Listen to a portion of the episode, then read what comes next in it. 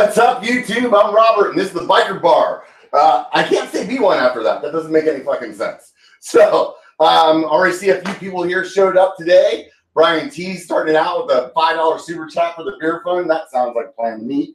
Um, so tonight's episode is going to be um, hosted hosted with me and Scott from Knight Composite. Scott, you want to say hello? Hey guys, how you doing? so if you guys aren't familiar with Knight Knight Composite, they're actually a, a, carbon wheel company. And actually, I'll just let Scott go ahead and you want to give a little intro of the company, and we can go from there.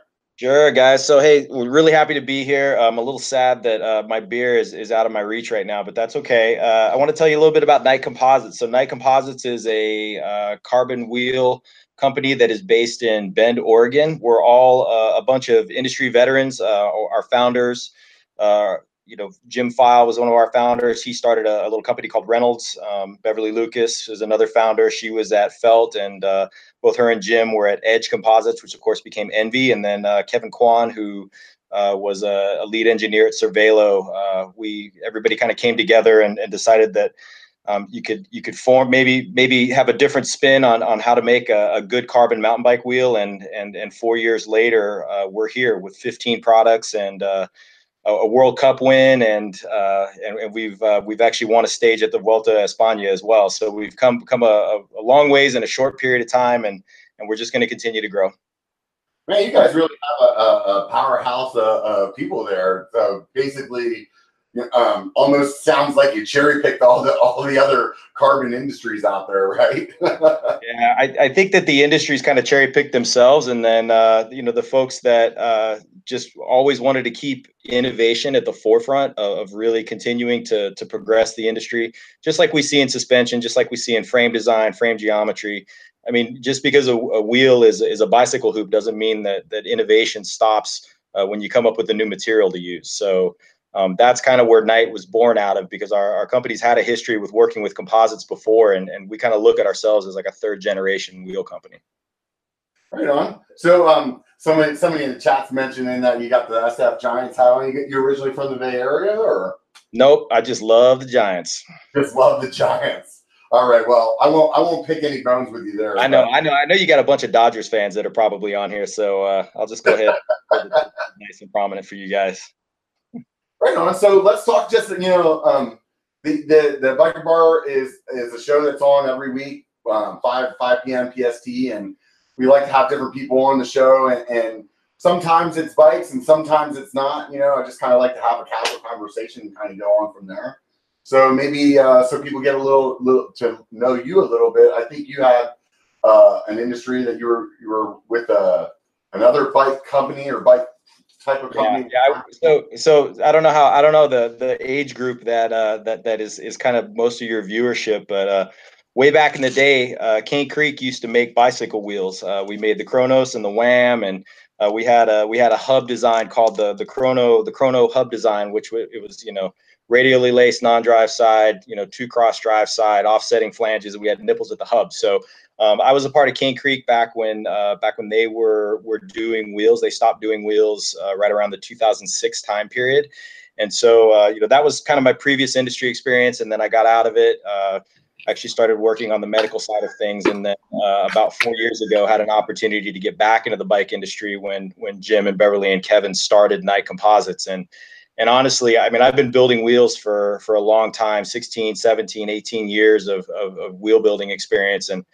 I built thousands and thousands and thousands of wheels. And initially, when I came back to them, it was just to kind of help them out with fulfilling an order. And uh, out of that, in a very short period of time, uh, I was uh, I was managing product and and helping the company to kind of move forward. And um, the biggest the biggest thing to take away from that is is is much like my time at Cane Creek, I was sold on the product. Um, the product speaks for itself. It stands on its own two feet.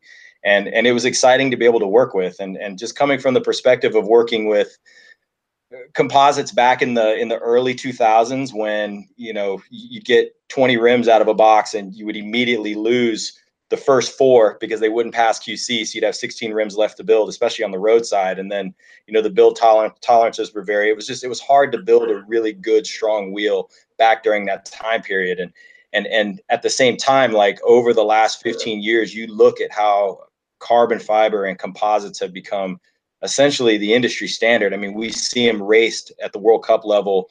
Um, Santa Cruz Syndicate was the first one that actually started racing them on downhill bikes pretty regularly, and and it really it really gave uh, it gave the material some credibility and.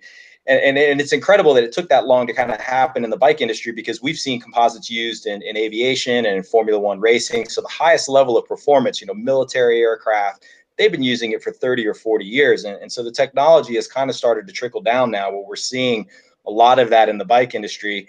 And at the same time like we're seeing developments in things like suspension. I mean the metric the metric suspension stuff that's coming down the pike i mean the the quality of the forks that are coming out right now and the quality of the shocks that are coming out. I mean it's a really really exciting time to be in the bike industry. And if you're if you're not innovative and you're just kind of going through the motions, man, you guys, it doesn't matter what the name on the down tube said or what the name on the side of the wheel says, you will get left behind. So yeah. it's exciting to be part of that innovative side of the industry and uh, and helping to kind of set trends that hopefully uh, you know other companies will either try to copy and and mimic and, and and build their businesses on or at the same time you know be inspired by something that another company is doing to kind of help us move our business forward so, what is the process to build a a carbon wheel? I think you know, is it you know, you don't just go down like pour pour the car in the pot and the bond in the pot and screw it together. It's not like it's uh, it's not like uh, making muffins in a tin, that's for sure. But the process right. is actually very is, is actually very similar. So um, there's a lot of different ways to do it. Uh, the way that we do it at Knight Composites is we actually use a, a process called expanded polystyrene. So um, just as an example for for your viewers, um, a lot of carbon fiber starts off with you'll start off with kind of what's like a latex or just a just a vinyl bag, and you know you'll blow it up, you'll inflate it, and that'll be your mold, and it's like paper mache. So latex bag is that like code for a condom or? It could be. I mean, you know, it, depends, it depends on uh, what what state your your company is based on. okay. I haven't heard of I haven't heard of Trojan wheels yet, but I mean, who knows? Maybe maybe one of your viewers will start that company after this conversation. But uh, you know, th- there's there's it's a good process. A lot of good companies use it, but it's it's it, it, can be better. So one of the things that ends up leading to maybe a wheel failing or even a bicycle frame that uses the same process failing is um, you're limited by the amount of air you can put into that mold. So um, you you you have a, a, predictable level of consolidation of your materials inside of a steel tool. And with our process we lay our carbon fiber up around a preformed spoke bed. So it's the same consistent thickness in the spoke bed. And then by laying the the carbon fiber up around what basically looks like our eps is molded into something that's very similar to a surfboard core so because of that, we're able to get uh, consolidation of materials with four stages of, of heat and, and PSI we're able to go to much higher psi than a latex or, or a bladder bag is going to be able to do. Um, we're able to cure it during that process using high TG, low TG resins, and and in the end, you don't end up, you know, with with a rim that has voids in the rim. Any any any void is going to be a weak spot that eventually impact or braking pressure anything is going to find and expose. So, like um, just just so I'm clear, and and they are as well my understanding is that when you're doing carbon, you're kind of like laying down this little strips of like plastic paper in like a paper mache kind of you're you're laying down you're laying down sections of it and it could be it could be pre-preg it could be you know based off the different sizes but it's you know it's it's multiple layers of overlapping and yeah. it wraps around this mold and then you know you add epoxy you add resin you add heat you add pressure inside of a tool and you know what comes out is essentially a frame that should or or a wheel that needs or or a handlebar that needs very little finish afterwards. You know maybe a little bit of sanding a little bit of drilling for the holes or you know if you have di2 or you know if you need a dropper post on your bike they'll do that stuff in post in post production and then you essentially do you you check it to make sure that it's within your tolerances and then uh, you you paint it or you you gloss it or and you and you bring it to production. So with us, we uh, our our process requires very little post production rework, which allows our wheels to be very consistent when they come out of the tool. So if we do like our 27.5 Enduro wheel, for example, that's a a wheel that's you know 28 holes it's impact rated for 120 joules of impact it's generally used on full suspension mountain bikes guys that like to ride enduro um, we benchmark that rim at 445 grams. If we make 100 of those rims coming out of three different tools that we have, most of the our tolerances are within 15 grams on each rim. And that's because of our process. We're able to get that consistency without having to have the variances or having to pull a rim out of the tool,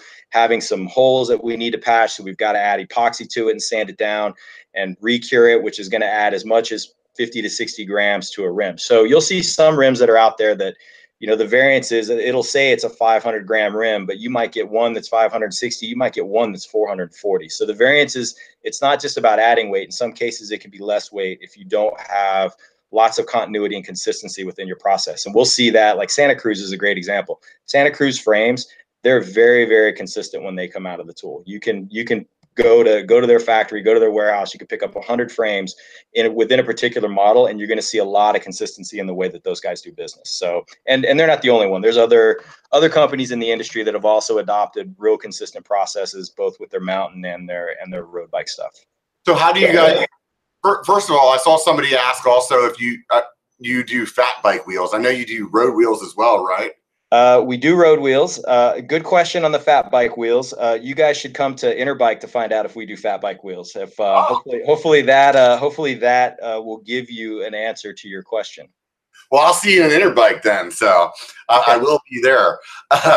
Yeah. moving on to that though, but back to the consistency that you were talking about how do you go about maintaining that consistency? Is it like you guys have to? I'm assuming you do your production in China or something like that. Yeah. So I mean, we do our production in Asia. So uh, the best, in my opinion, within our industry, the most experienced workforce that's available is available in Asia. And, and keep this keep this in mind that you know I, I hear some people sometimes they're coming down on oh you know it's made in Taiwan it's garbage made in China it's garbage the, the amount of available workforce that has experience working with composites and carbon fiber because of the nature of our industry, the fact that we have been doing a lot of our manufacturing overseas for a long time now, we have the most experienced workers available to us by using either Taiwan or China for our manufacturing process. So we work with a factory that is based in Taiwan. They they do. Uh, we know the workforce. We know the engineering staff. We know everybody that. Uh, that is involved in our process. They understand exactly what our expectations are. And because we have a mutual partnership with them where they know, like, listen, you can't make decisions without looking at our benchmarks as kind of this is this is acceptable, this is unacceptable. It, it allows us to trust everything that's coming out of there. Plus, I mean, I've got a ton of frequent flyer miles because I've gone and I've visited. And then we also have a trusted trade agent that we work with who's also Taiwan based, who does random batch testing pops in uh, is essentially holding our manufacturers accountable to the benchmarks that we've set. So one thing that we've done that uh, that was a little bit difficult to put in place because the culture is is the culture was not in place when we started working with these guys is we want every 100 rims that we manufacture we pull it out of production we build it up and we retest it. We retest it to all of our developmental standards of impact, lateral stiffness, radial stiffness, durability. We put it on the drum machine with a big bump bump stop on it and just keep pounding on it because we want to make sure that you know it's one thing to develop a wheel and test it and have it approved. It's another thing to continue to maintain that consistency through the manufacturing process. Yeah, so, that, that's definitely quite the process. I mean, you're you're definitely in. I mean, every hundred. That's that's uh yeah. That's, that's, that's QCing. It's QCing like a motherfucker. yeah, that basically means that basically means that every one of our rims gets goes through the QC process about once a month. So right. I mean, that's that's keeping that's keeping our our sourcing of our materials, making sure that you know if I say that the rim's supposed to be made with Toray T700, Toray T700 is what's going into that rim, and and you know that's something that you know with our engineering team and with our product team and with our QC and then and then also with our manufacturing partners everybody is on is on the same level. The communication is the same the, the expectations and the consistency are the same and the accountability is there. I mean they know that um, we will not take delivery of the product if it does not meet our benchmarks and so you know they want more orders they want to make more money so do we and and it's you know our all of our all of our stuff is is our design. I mean we don't we are not an open mold company. We have designed we have uh, come up with the layup schedule we've come up with the benchmarks for every single one of the of the products that you see that has Knight's name on it. So you know, we didn't go over there. We didn't walk into a factory. We didn't say, "Hey, we got 120 bucks to spend on a rim. What do you have that's 29 inches, you know, around?" And then you know, pick something, come up with a sticker, slap a sticker on it, and put it on the internet.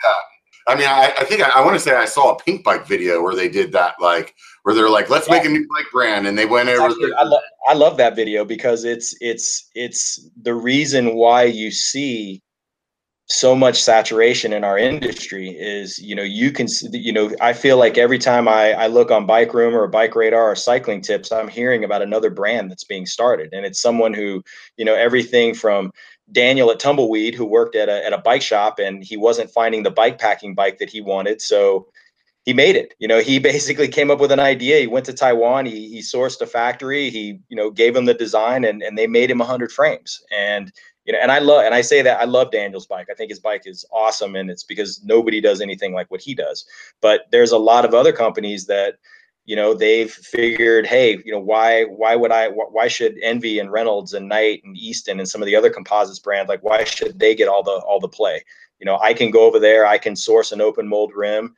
Um, and I can put my name on it, and I can just you know have them assembled in Taiwan or assembled in China put in a container, ship to the United States, and I could distribute out of Los Angeles, let's say, and call it a US made wheel. Or I could just get the rims, build them in the United States, and call it a US made wheel. And it's it's not a US made wheel. It might be a US yeah. assembled wheel, but it's definitely not a US made wheel. Yeah, but I mean we that, we're kind of shady. and, and honestly, I mean, you guys, you, you viewers, ask ask where your carbon comes from. You know, if if you see a good deal on the internet and it's a name brand that you're not seeing pretty you know well represented like you know a specialized or or an intense or a yeti you know but it looks like a yeti looks very similar to a yeti. Trust me not these bikes are not all created equal and and yeah, I, I, I, I fell fell victim to purposely buying some chinese carbon in the past and it was like you know you, i was looking for like some like kind of like aero drop bars for my my road bike, and it was like the name brand ones were like 200 bucks and then this one that looked exactly the same was like 30 and it you know it just really made me like okay well what's what's the difference there you know like i mean it looks exactly like it. it's like in my head it's the same oh it must be just the same manufacturer and they're like you know somebody told me oh those are the ones that just have a little variance in them or yeah. something like that and there's and there's places you can go right now on the internet where and i'm not going to say the company's name where you can pick your drilling you can pick your the the type of, of finish whether you want ud ud matte 3k 7k you can pick whether or not you want decals on it. You can pick what color decals you want on it or you can put no decals at all. And and they'll promise to deliver your rims in the united states directly from china in less than two weeks. And you can buy two rims to be able to build a wheel set for under $400 so you know, if you've got a nice set of Chris King or Project 321 or Hadley hubs and you've already, you know, and they're built onto an aluminum wheel set, you want to try carbon, the temptation to go there is strong. I mean, you can build a carbon wheel set for under a thousand bucks basically. And, and, but the problem is, is that you you might ride those things two weeks or you might ride them for two years, but I can tell you that eventually they're going to fail. And then you're going to see the customer service and the development side is not going to be there. You're going to call them up and be like, Hey, so these uh, wheels that I got from you, they broke. And they're going to be like, yeah, wasn't it a great price that you paid for them? We can sell you two more for the same price, you know? And you're going to say, well, wait a minute, you know? And, and at the same time, like, you know, you guys aren't just putting along on your bikes. You're riding them hard. You're going off drops. You're going fast. If this thing nukes underneath you and sends you flying 40, 50 feet down the, down the trail and you have an injury, now your liability and, and liability becomes a play uh, you're not going to have any liability from that company. Whereas, you know, most of the U.S. manufacturers that do carbon fiber, at least, we all have liability insurance, and so there's, you know, we we have some protection because our insurance companies have looked at our processes and said, yeah, we think that this is a safe way to do it. You're doing your due diligence, and so you know we're going to back you in case something happens, and that's. Yeah, I mean, uh, that, a failure like that could it could end in a lot of ways, and it could yeah. end. In, you just scrape your knee, or it could end in you fucking you're you're sitting in a wheelchair yeah. for the rest of your life. Yeah, and I mean we we all know. I mean we all know we've we've all heard stories of. Uh, unfortunately, we, we might not always directly know them, but we've heard stories of of people who have had their lives changed by, you know, accidents on a bike. Sometimes it's a car versus a bike, but you know, in some cases it's, you know, just riding along and then, you know, here's something that happened. But I mean, the good news about our industry right now is that is that for the most part, with the exception of a few outliers, our industry is very safe. The products that we're making are being pushed harder, they're being ridden harder, they're going faster, the suspension's better, the materials are better, the manufacturing is better than I would say it probably ever has been in our industry, whether you're riding aluminum or carbon fiber or steel. Um, it's an exciting time to own a bike. It's an exciting time to be buying bikes and bike parts and really specking your bikes out because you the, the, hardest part is actually choosing choosing what you want. You know do i want a set of ENVEs or do i want a set of Knight wheels? You know do i want a, the new fox shock or do i want to check out this new dvo or you know do i want this new cane creek helm fork?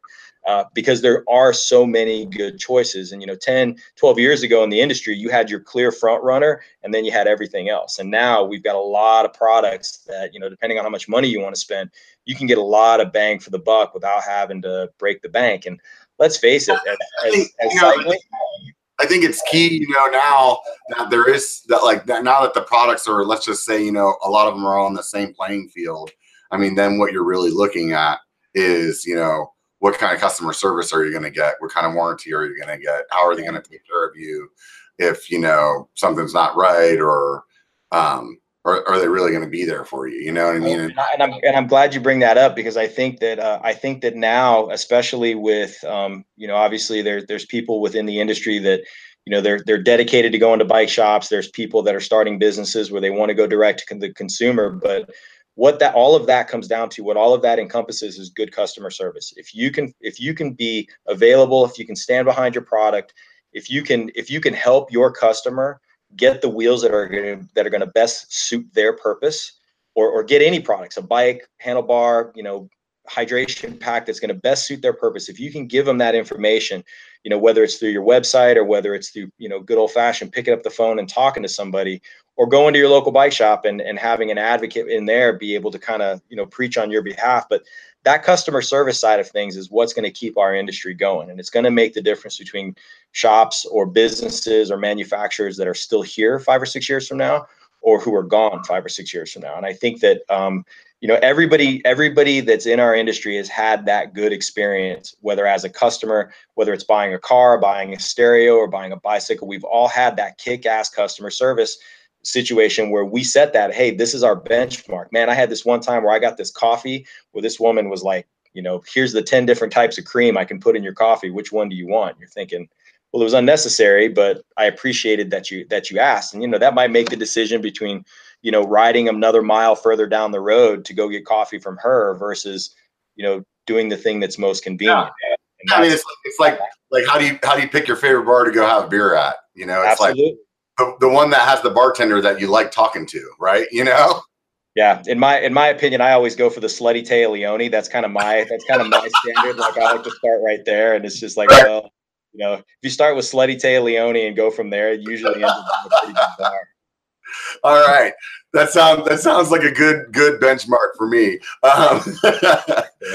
One of the one of the people on the on the chat had asked uh, a question and I don't even know what half of it fucking means. So we're gonna have to explain it first to me and then answer their question. So he, he's asking, what's the typical spoke KPF on your enduro rim? What's KPF first? So so so KGF is is a build tension. It's a it's a measurement of tension on the wheel. So it stands for kilograms of force. So uh, we build our wheels to 130 kilograms of force, and uh, the way, the reason that we build them to that higher tension is one, our manufacturing process allows us to do that because we have really, really high spoke pull through. Our spoke pull through is over 300 kilograms of force. Plus, with so mountain means, wheels, so that means that means it takes 300 kilograms of force to actually to pull, it through. Yeah, and in uh, most cases, and, and I'm going to tell you right now, the hub flange will fail before you'll ever get to 300 kilograms of force, or the spoke will fail before you get to 300 kilograms of force. So, I say, um, from Project 321 will argue on the the hub, right? yeah, yeah. I mean, it it, it depends. Yeah, it, and, and it's, all, it's, it's like anything else. I mean, all not not not everything is is made equal, but there's definitely some hubs out there that that can handle that kind of. I hate it when somebody says something like that because all I want to do is fucking do it now.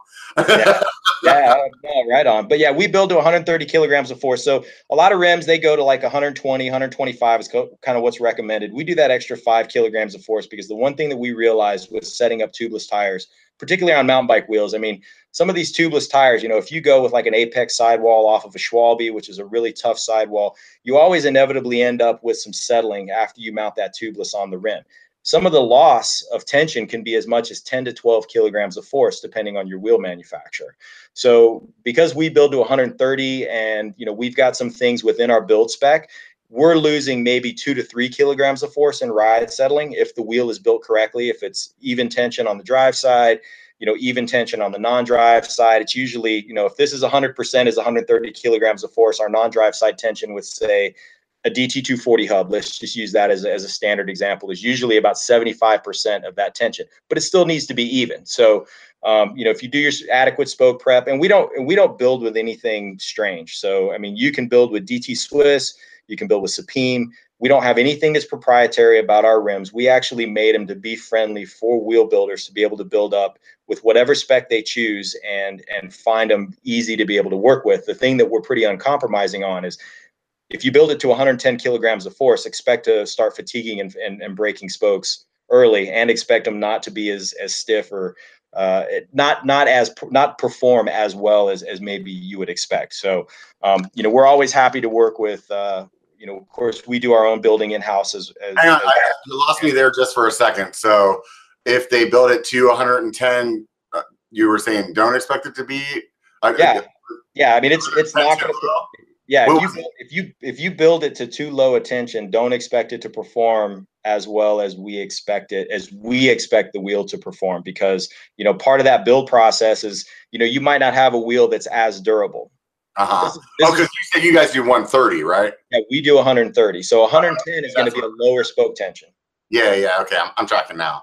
So yeah. there was something interesting that you had brought up to me when I was chatting with you um, that really kind of shocked me was you were saying that with the carbon wheels that the less spokes is actually better. Can you explain yeah. that? Yeah. So uh, one thing that we've noticed is uh, through our through our impact testing is you know the standard with working with aluminum. Let's just start off with the aluminum just to kind of provide context to this. Is um, when you started off with aluminum wheels, if you wanted to build a stronger wheel for aluminum, you had to use either a higher gauge spoke. You generally had to add more spokes, and you generally needed to have like instead of doing two cross you would do a three cross wheel so for like a touring wheel you saw with most people that were on touring bikes they ran 36 hole three cross build on whatever hub that you choose. And you usually ran no more, like no nothing lighter than say a butted spoke. So, so just real, just real quick for people that are not familiar with the build process, when he's saying cross, it's like how many times the, the spokes actually cross each other like an X in the, the build when you're looking at it. Correct. So, yep. Just, just so, clarifying that for, for the people that are that are maybe new to mountain biking or new to biking in general and, and aren't, yeah. aren't we were saying and, and, and, that's and that's definitely a good point. I'm, I'm I, I, always I always make the assumption that I'm talking to uh, uh to, to to a somewhat educated crowd, and and that's actually I need to be better about just kind of trying to bring it down to if you've never if you've never heard of this before, here's where I should start this conversation. So I apologize for that. But, oh, yeah, no worries. Um, that's what I'm yeah, here for. So, I mean, with so what we found yeah. So what we found with a lot of our testing, and and this is some testing that's been consistent. That's also been done with some other carbon brands that, that I'm familiar with. Is um, because it's a insulated material. So carbon fiber is laid up and it's cured, and that's a material that actually deflects force. Um, aluminum is a material that tends to absorb. So if you want to, that's why you know. I mean, raise your hand if you've bent an aluminum rim. I mean, I, have bent an aluminum rim.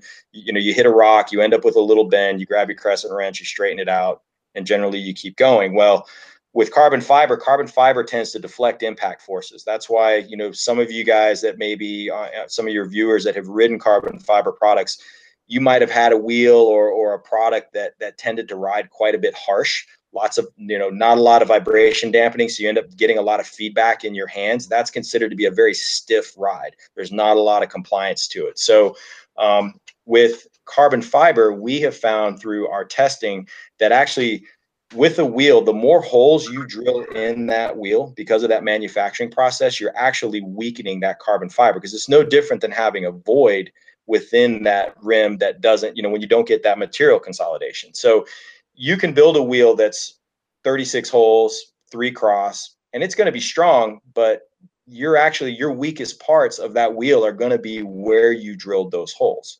And so we found through impact testing uh, and we had third party impact testing confirm this for us is that we've actually found that a 28 hole rim that's built two cross, two cross actually has a shorter spoke.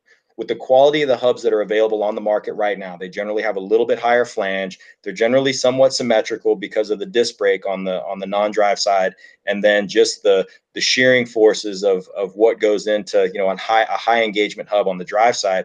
We're actually finding that that those rims tend to impact test higher for strength and they also uh, have better uh, overall endurance durability like on a like on a bump drum.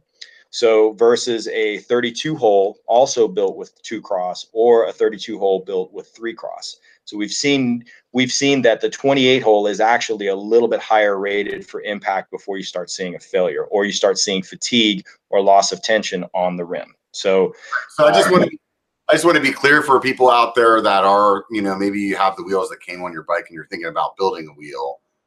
Do remember if you're a bigger guy and you're doing aluminum, go for the bigger hole count. It's better Absolutely. than Absolutely. If you're doing carbon, then you want to go and and and actually go for the lower count, which is well, you know yeah it, yeah. It, I mean, it's, it's, it's there's, there's, there's definitely there's definitely a, a, fine line. So when you start talking about road wheels, uh, you start talking about descending forces. I mean, you you if you have a 20 hole radially laced front and you're 270 pounds, probably not going to be the right mix for you. Um, you know, generally that's going to be a lower profile rim. But you know, also keep in mind with mountain is that there's another component to this, and that's going to be suspension. So that's something that we don't see on road bikes. We don't have suspension on road bikes. We also don't have the impact forces that you see on road bikes. But with you know, with most mountain bikes, you either if you're riding a rigid bike, then you're relying on your tires to be kind of your suspension, so you're running lower psi. If you're running, I mean, uh, an enduro wheel, you're talking about something that probably has 140 to 180 millimeters of travel in the front. You're looking at five, six inches of travel in the back. You're probably running anywhere from like a 235 to a 2526 tire.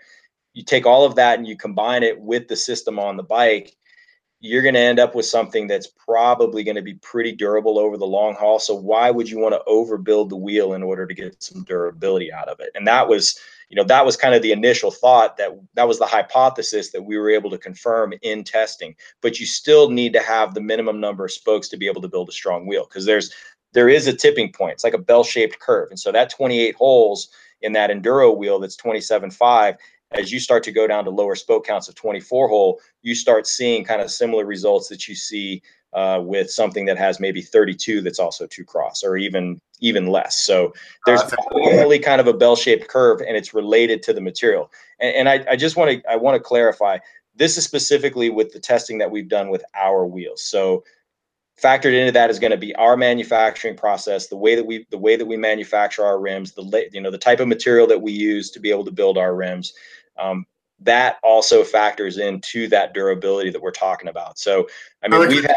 So what you're saying is it could be different with an ENVE wheel. It could be different with you know a, a Derby wheel or something be, like that. Absolutely, and and if you look at most of the at most of the higher end uh, carbon wheel manufacturers that are out there, at least those that are accessibly based in the United States, just about all of them do uh, most of their mountain bike wheels to really similar drillings to, to what we do. You know, they may offer a higher drill count, but most all of them do 28. I mean, I know the Big S out of uh, Morgan Hill, they do a lot of their stuff in actually 20 and 24 for their mountain bike stuff. So, especially like on their some of their racing mountain bikes, which you know, I don't know who races mountain bikes anymore, but the people that still do, uh, you know, that want that really lightweight cross country wheel, you know they're they're risking you know 20 and and and 24 on like their control sl which is a 370 gram uh, lightweight cross country rim that you see raced on the world cup circuit. So you know not my cup of tea as far as that wheel is concerned but you know i like having 28 spokes. I've, I've had really good durability with it. I think uh, you know when you start seeing dyno hub companies and and Roval doing 28 hole hubs i think you're going to see more people realizing that when you use something like a composite material that you don't necessarily need to overbuild the wheel in order to still have a strong wheel. I mean, tension still uh, needs to be even, still need to do all the other stuff you would with any other wheel, but you don't need to overbuild it as far as the material is concerned. Anybody can go on YouTube and take a look. There's videos out there. Like if you have a, a aluminum wheel, I talked to you about this before, and it has no spokes on it, and you just lean your weight on it, it will it will fold right in half. And you put a carbon hoop with no spokes on it. You can put one in each hand, and you can lift your feet off the ground, and they're not gonna they're not gonna buckle. So I mean, yeah. definitely a, a what, was, what was one of the things that I did with a rim that we pulled off the rack with you standing in front of me when you were visiting? Do you remember what I did with that rim? Do you remember me smashing it on the ground? Yeah, yeah, you did. You bounced it right off the ground. I thought you were. I was like, "What the fuck is wrong with this guy?" yeah, I mean, then you, were, then you, were, like, "Here, you can have this one." No, I'm just kidding. yeah, I was like, "So this is your wheel?" Yeah. No, and you know what I do want to ask you about, and it's probably you know some some people don't know when when people are looking at, at carbon wheels, there's these measurements that people are always talking about. Is that inner or outer? and what do those numbers mean in in that circumstance okay so with any with any bicycle wheel and, and it seems like uh, diameter has become uh, has become a, a, bigger part of the conversation in the last oh. he locked up uh-oh well welcome to the internet this is the wild wild west is it just me?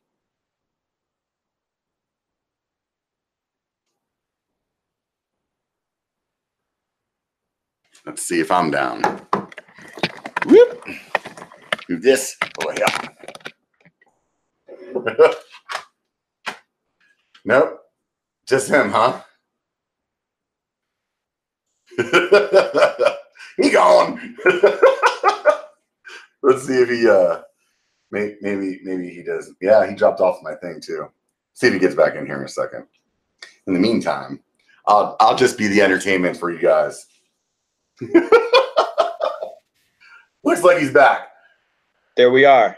Yeah. Dude, I don't know what happened. I don't know either, but I was like, well, guess I'm just drinking by myself now.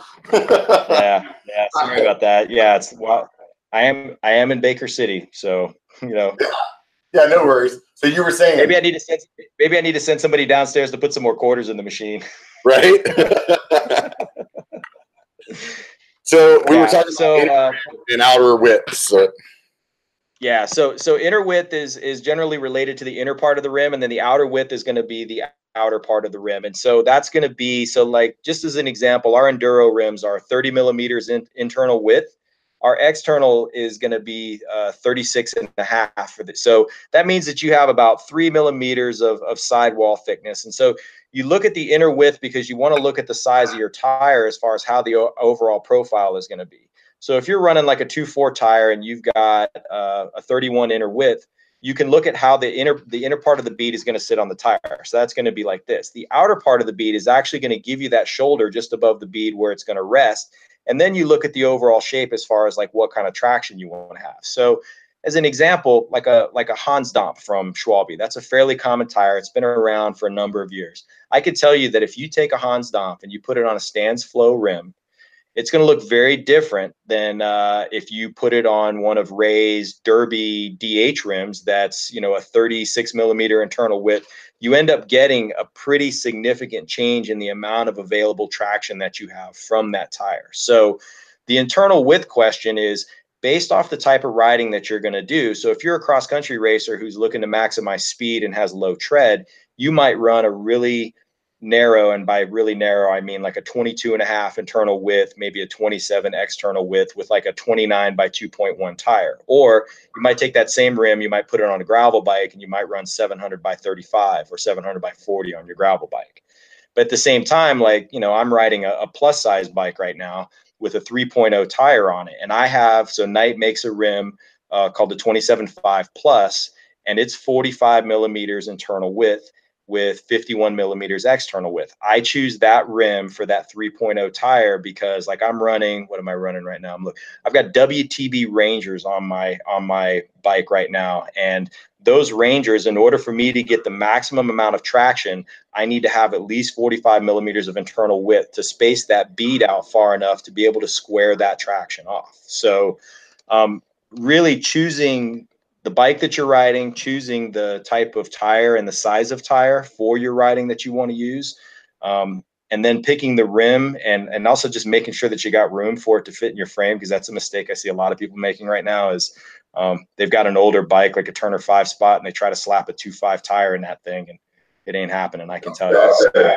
um, yeah. Until yeah. David starts making bikes that have boost spacing in the rear, you're going to be pretty limited on what kind of tire you can put on a bike like that. Doesn't make it any less capable, but you're de- you're definitely going to be limited on your tire size. So internal width is. It, it seems like some of the the the bike companies are really starting to build that way. I mean, like Santa Cruz this year, I honestly had absolutely no reason that I wanted to get rid of my Bronson, and then they released their new frame this year, and it's like you yeah. can go all the way up to two eight on it. And and I think you know what they're doing. This is my assumption is you're you're making a bike that can that that that can kill a quiver.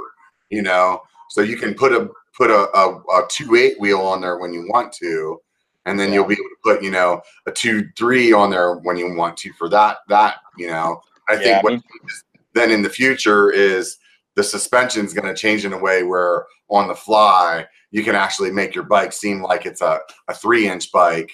And then on the fly hey it's time for us to get down and now yep. it's a six inch bike you know? It, it's it's coming. There's going to be some metric suspension stuff that's coming down the bike pike that you're going to have three different presets. It's going to be like having three different drivers for a car where you get in you hit a button on the dash and it moves your seat and steering wheel where you want it to be where you're going to be able to preset your suspension at least on the shocks to where if you're in more of a pedaling platform you can flip it to that and it's going to be you know you're going to reduce the bob. If you're if you're going to be just trail riding you might flip it to another setting that's going to be more conducive for trail. If you're at a bike park and you know you changed from your 27 by 2.8 tire and now you put on a uh, 29 by 2.4 you might flip it to that third setting because you're about to get gnarly on something that's a little more flowy and park oriented. So um, I agree with you. I think that a lot of bike companies are now starting to offer stuff where you can run two different wheel sizes without changing your bottom bracket height or your overall length of your bike.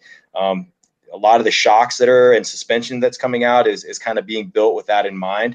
I think that having one by component groups and and going to that boost spacing is making it a lot easier to be able to accommodate multiple sizes of tires. And and frankly not everybody has a garage to have six or seven bikes in it anymore. So i mean if you're one of those lucky guys then that's great. But if you're not one of those lucky guys you're going to be pretty you're going to look for a bike that can do a lot of different things because there's a lot of different variables uh, in the type of riding people can do and they don't want to they don't want to be left out in the cold because they don't have the right bike. So they're going to look for a bike that can do a lot of things. And you know something like like uh like the chameleon that you and i were talking about i mean i think that i think that santa cruz's hardtail being able to run a 29 inch wheel or being able to run a 27.5 plus with you know pretty big fork on the front like that's an incredibly capable bike for someone who can do just about everything and wants to own a hardtail doesn't want to mess with having to have shocks rebuilt so um, i think i think we're going to see more my opinion is we'll continue to see bikes like that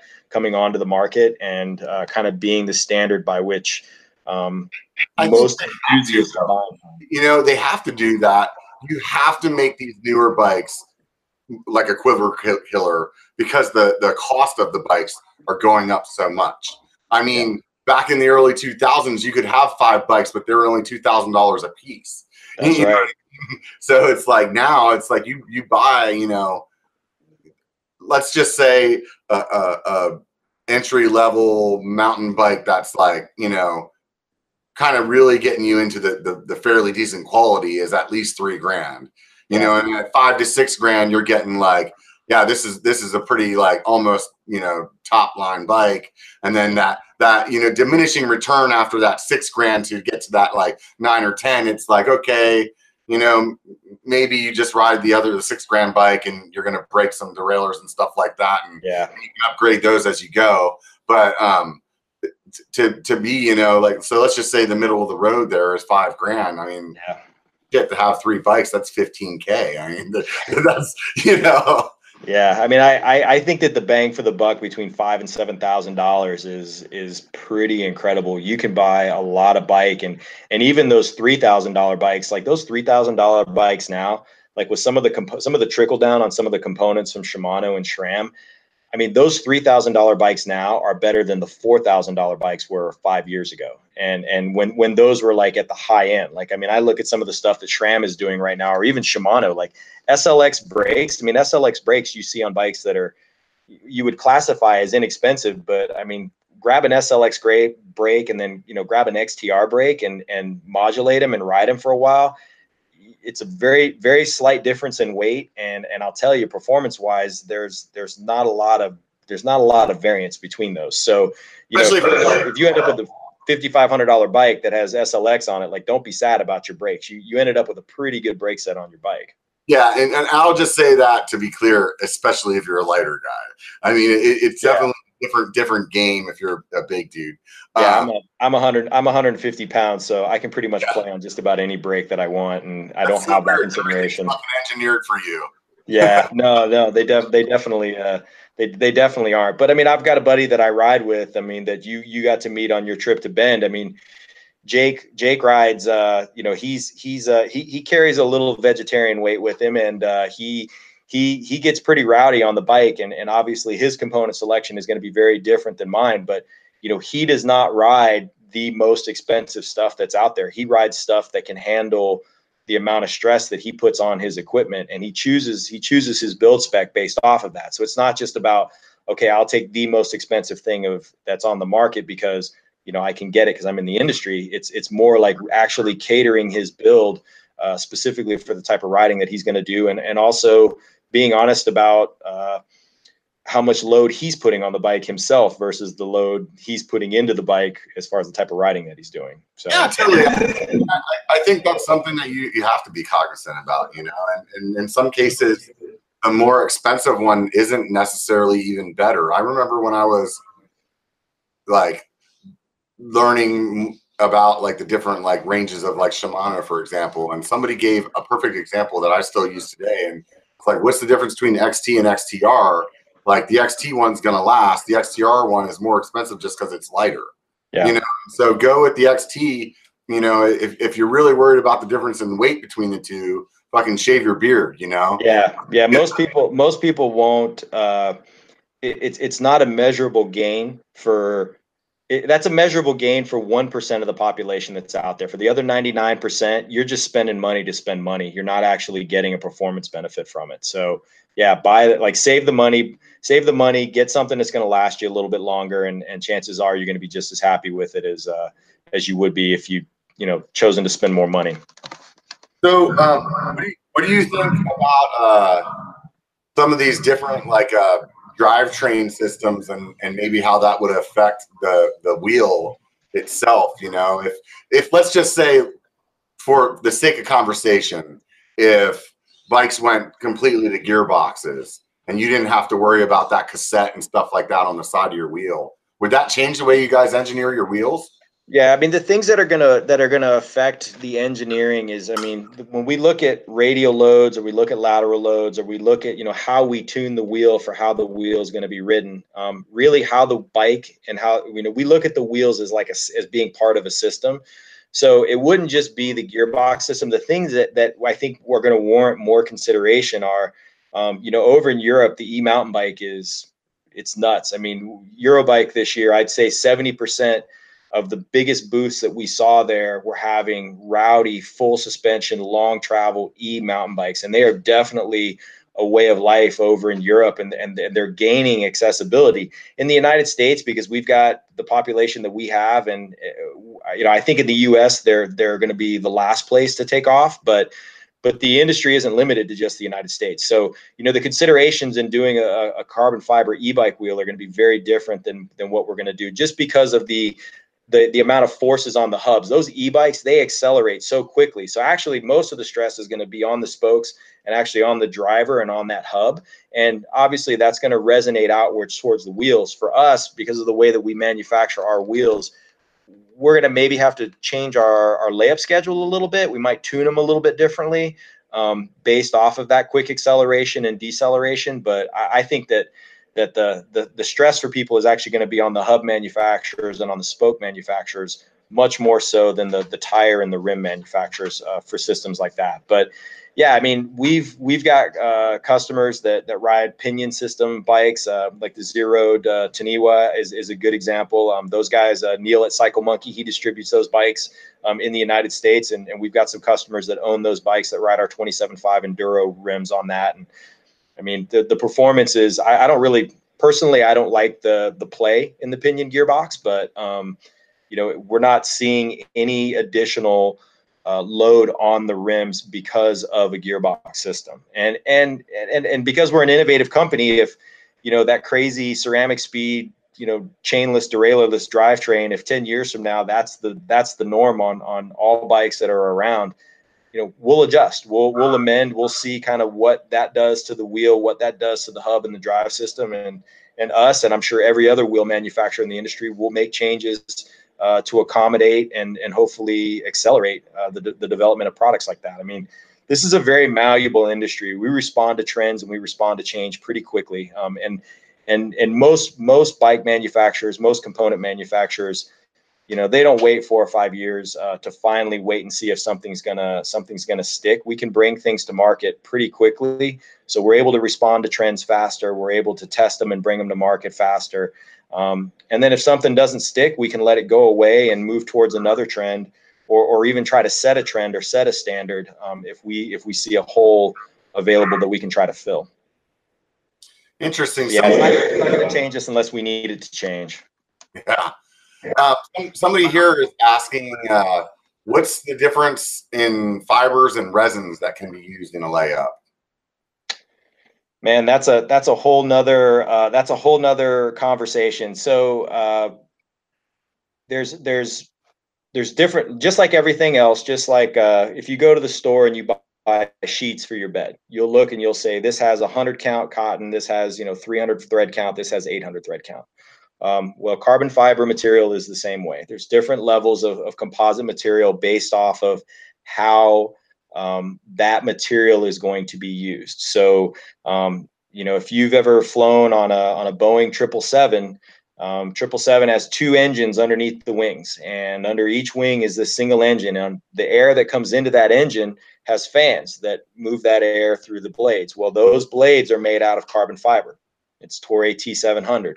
Same thing with the leading edges on those wings. That's Toray T700. That Toray T700 is probably not going to be the same material that's used to make something else that's within that's that's like a, like an intake on a Subaru. That's probably not going to use that same material for something as simple as an intake on a Subaru. You're probably going to use something like 3K so, so usually the type of material that you use is going to be based off of how the product is going to be used by the end user. What's the level of stress? What's the load? What's the demand that's going to be placed on the material?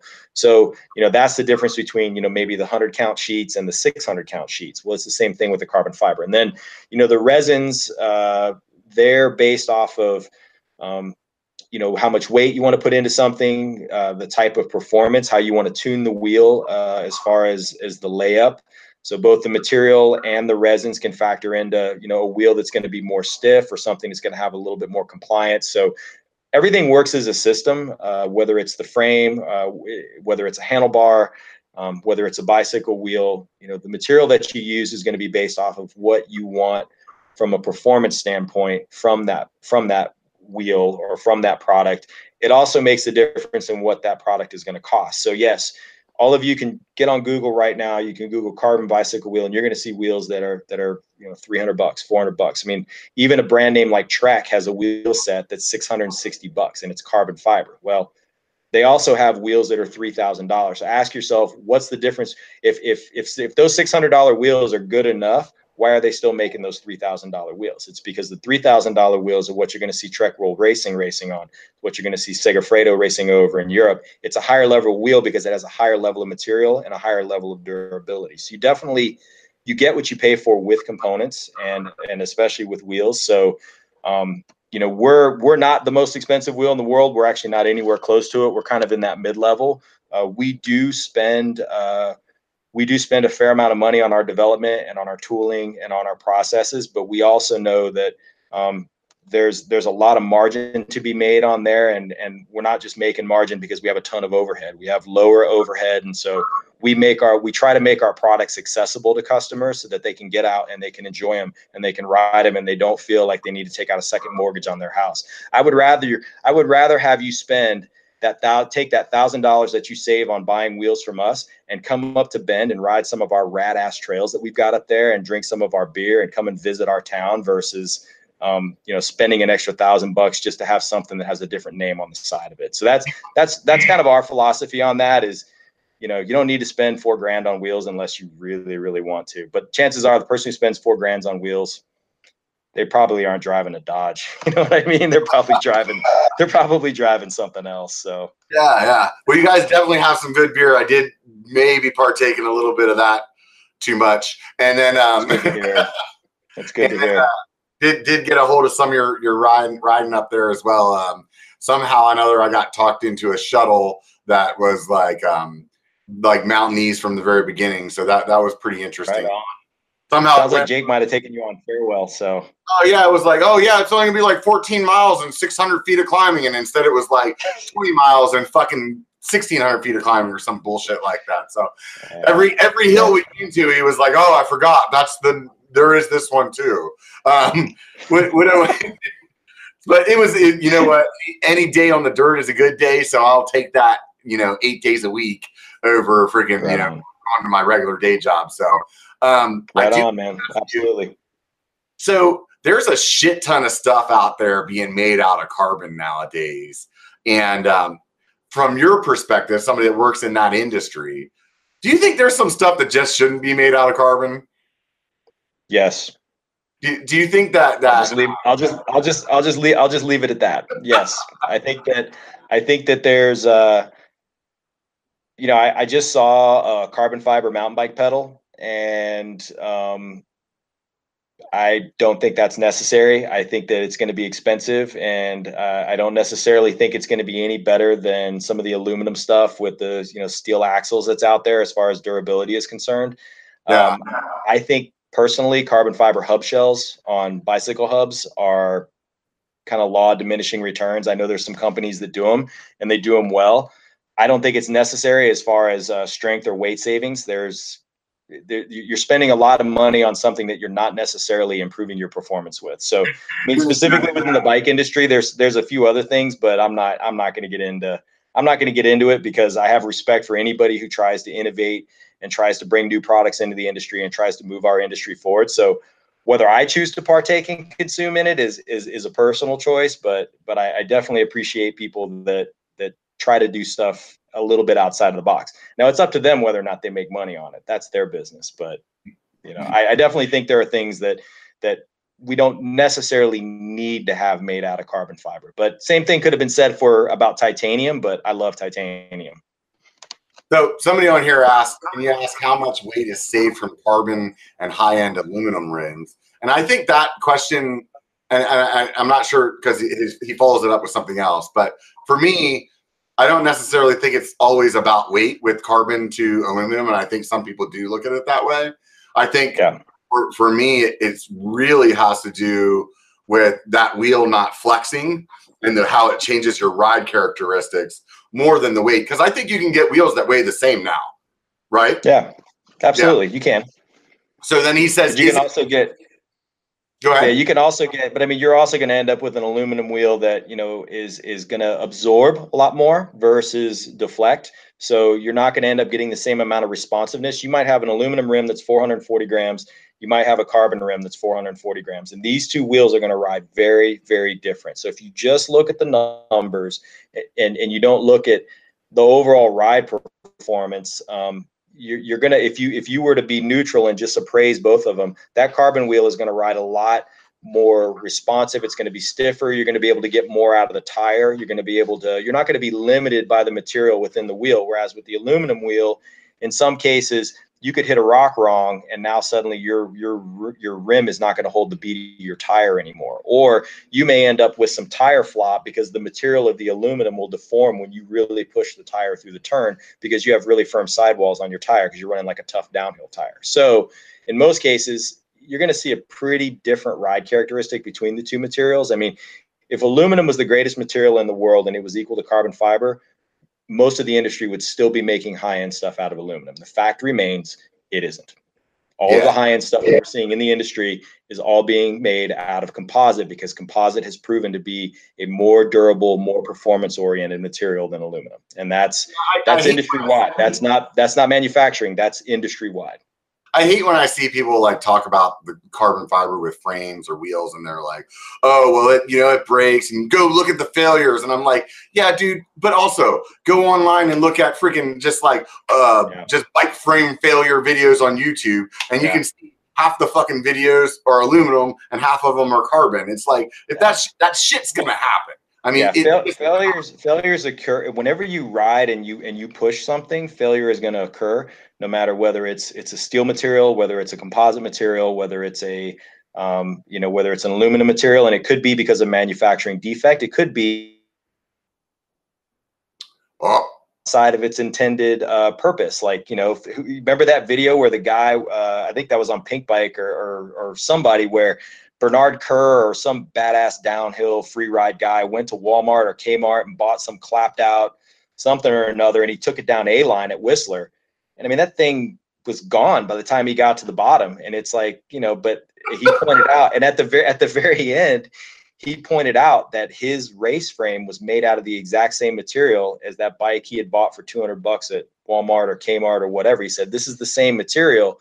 And he said, Not all aluminum is created equal, or not all steel is created equal. And, um, you know, even with a rider with his skill, he managed to mangle this yeah, I, it's it's a great video. If I remember correctly, that there there was a YouTuber that did it. His name's Paul the Punter, and I know there was a. Oh, I saw that one. That one was horrible. that one was. That there, one was. That one was. A guy too that did did a. It wasn't a carbon bike. Um, Phil Kmetz did one too, where he took like a Walmart bike down a downhill run, and that was fucking hilarious. yeah, I mean, there's an Italian guy who every year he takes his uh he takes the bike that wins the Tour de France. So like last couple years, it's been a Pinarello, and he's taken it. Uh, he's taken it to La Bresse and ridden it down the the the kind of the. They have this like it starts off. It's like a kamikaze style downhill, and he does it on this road bike. It's this hysterical video, but he destroys this thing. I mean, half the time.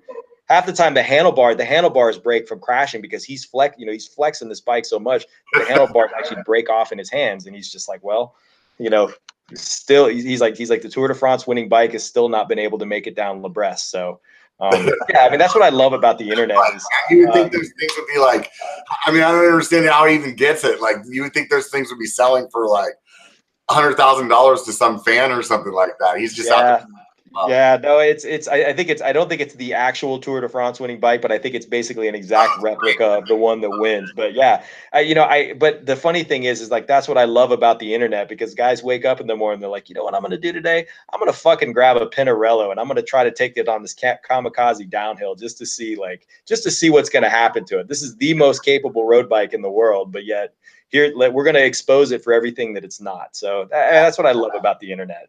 Uh, yeah, and then you also get to hear a fat guy make a complete ass out of himself in about 10 seconds ago. So that was fun. um, so the other thing that the guy was asking when he was talking about the carbon and aluminum, he says, is it the stiffness of the wheels that really makes the power transfer to the ground?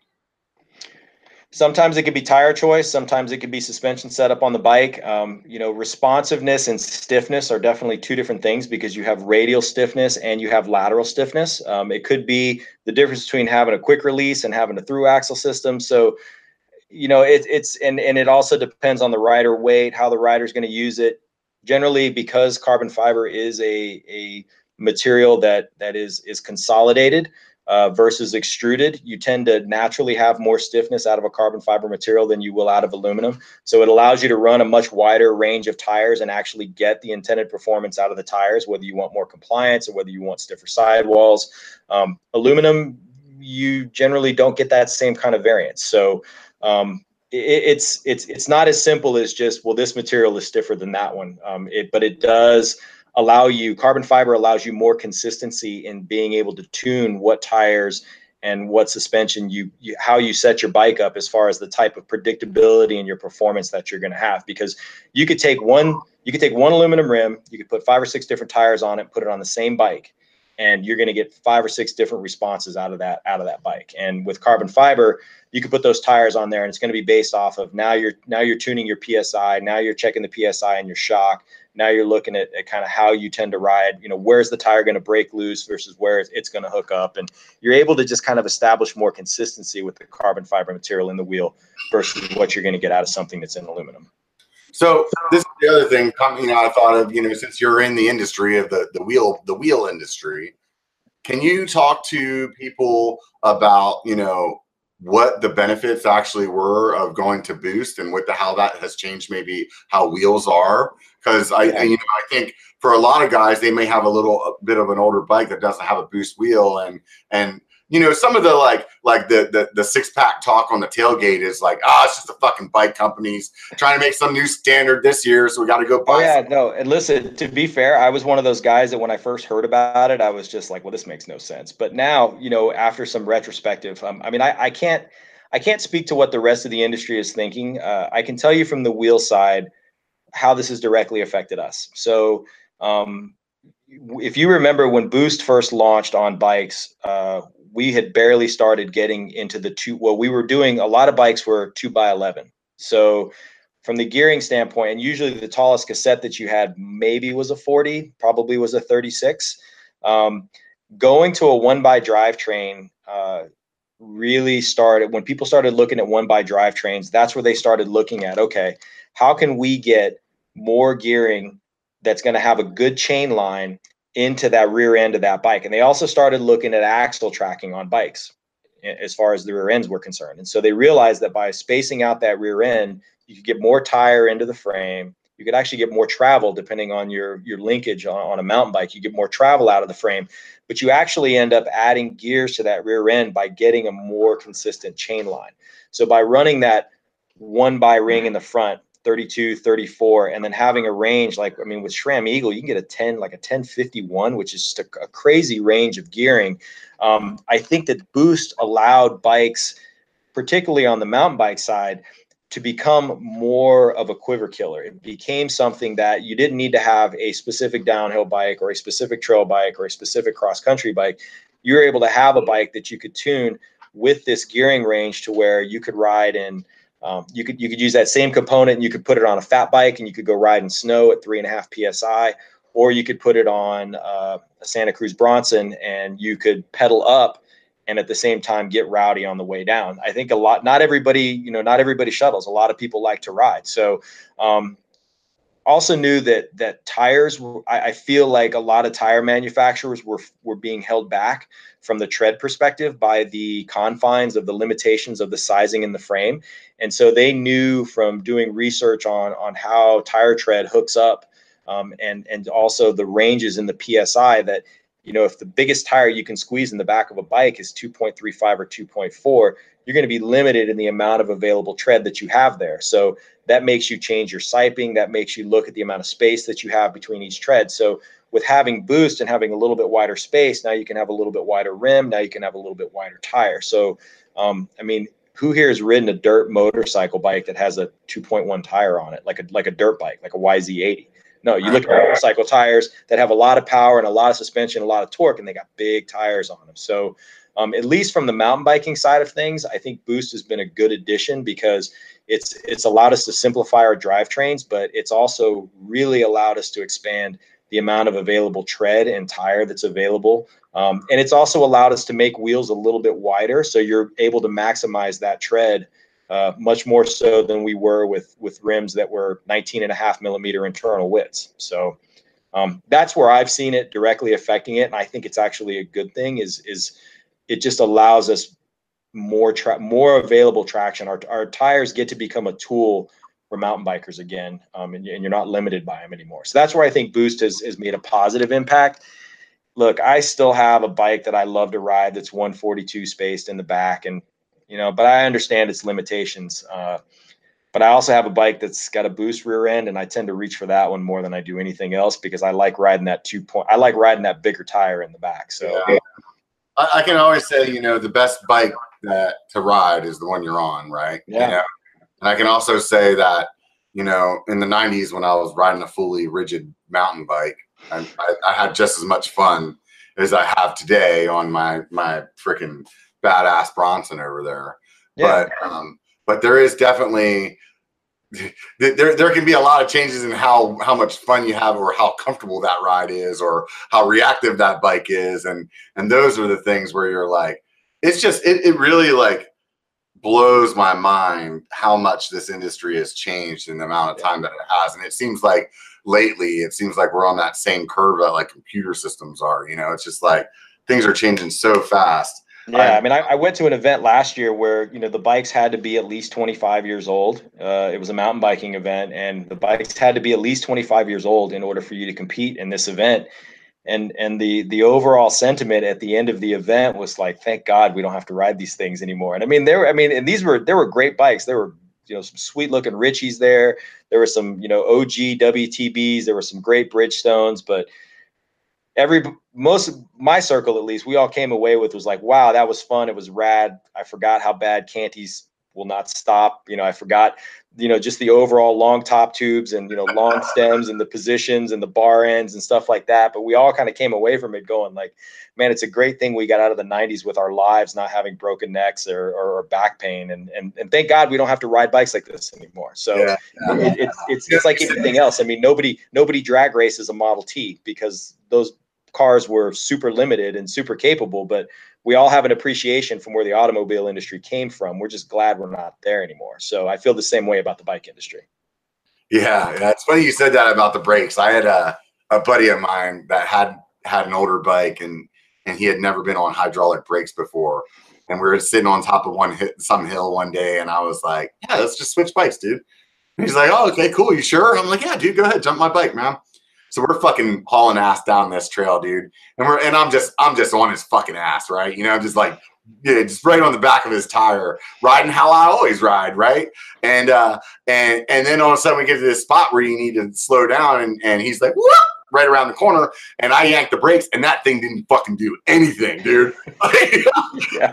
I about shit yeah. my fucking pants, man. I'm yeah. like off into the trees. I'm like, holy fuck, man! I completely forgot how yeah. bad those brakes were, man.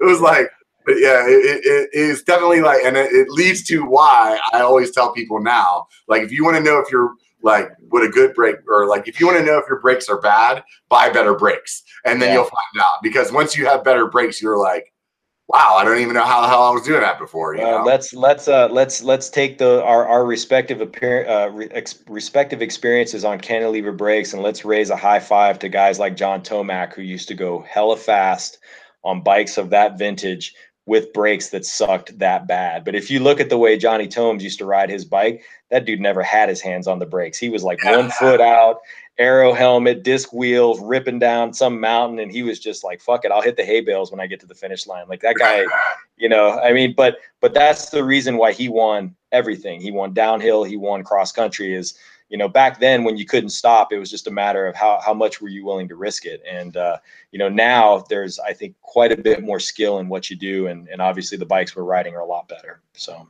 I think it's like. Was he in that like that group of guys from um, from Marin that were all the clunker riders? Oh no, that those guys were all on coaster brakes, man, or yeah, on uh, roller roller cam. That's like that's like Charlie Kelly and uh, yeah. Gary Fisher and and those guys. Those guys were even more nuts. I want to say that Gary Fisher's time on freaking the repack trail still hasn't. Been, yeah, like it yeah. still hasn't been beaten. Like, yeah, no, he was he was those guys, you know, and and I'm sure if like, you know, you took some of the you, t- you took five good level riders in the United States and we're like, guys, we want you to spend four or five months focusing on breaking this repack record, they'd probably be able to do it fairly easily. I mean, those guys like Charlie Carey and, and Gary Fisher and, and, and that crew from, from Marin back in the day, you're talking about times that were set over six and seven years of and, and weekly rides, like just bombing down this thing every week for six and seven years at a time. And eventually you, you get the courage and you get the speed and you get the oh shit this this can't stop. I mean, it's like when you see downhill guys that lose their chain at the start.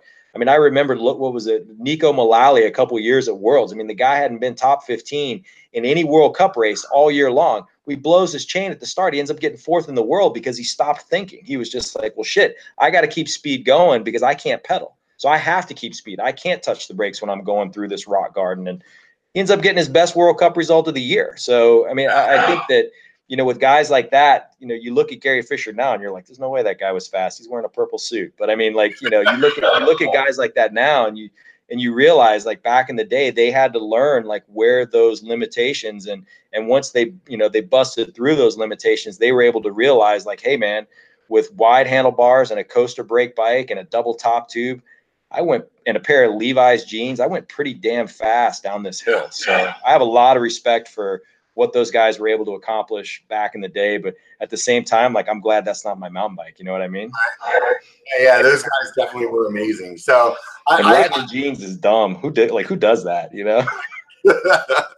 so um, let, let's let's let's go ahead and start wrapping this thing up. I wanted to uh, ask, you know, is there anything in particular that, that you guys are, are looking looking forward to in the future with, with Knight Composites? Yeah, so you know, uh, being a composites company, and and you know, we we really wanted to focus on, uh, you know, for the first first years of our development, we wanted to focus on where most of our our, our cumulative experience was going to best uh, was going to best be uh, was kind of benefit the industry and and wheels was that category um, you know we obviously want to look at, at, continuing to make great wheels uh, continuing to respond to the industry innovate the industry uh, with the way that we do things. But uh, we're also looking at, at expanding out of rims and uh, and getting into uh, some other parts in the bike industry where we think uh, composites can be well represented. And and and with with our with our lead engineer Kevin Quan and, and his team aerodynamics specifically being kind of at the forefront of that like kevin's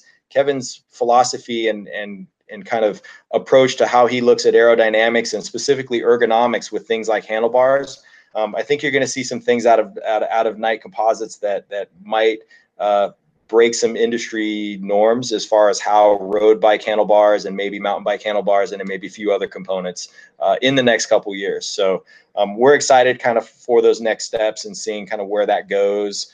Uh, but yeah, we, we, we want to continue to have wheels be part of our foundation, but we always look forward to, to the next steps. But we're, we're not we're not going to sit. We're not going to sit. We're going to continue to try to push forward and, and continue to get better. Hey man, I, I, really truly appreciate you taking the time to, to sit down and chat with us tonight. It, it's yeah, thanks for having me. Super fun talking to you, man. You're you're crazy knowledgeable, man. I, I hope that I can retain like half of what you said tonight. But um, really, really, really appreciate you coming here, man. And for those of you guys that are out there in the ether, um, this shows every every Sunday at 5 p.m. PST. I really appreciate everybody hanging out here today watching it live, and those of you guys later on um, watching that uh, as you're sitting in traffic or listening to it, listening to it on, in traffic. Um, thank, thanks a lot to everybody, and we'll see you guys next week. Remember, it only takes a bike to be a biker. Get out and be one, bitches.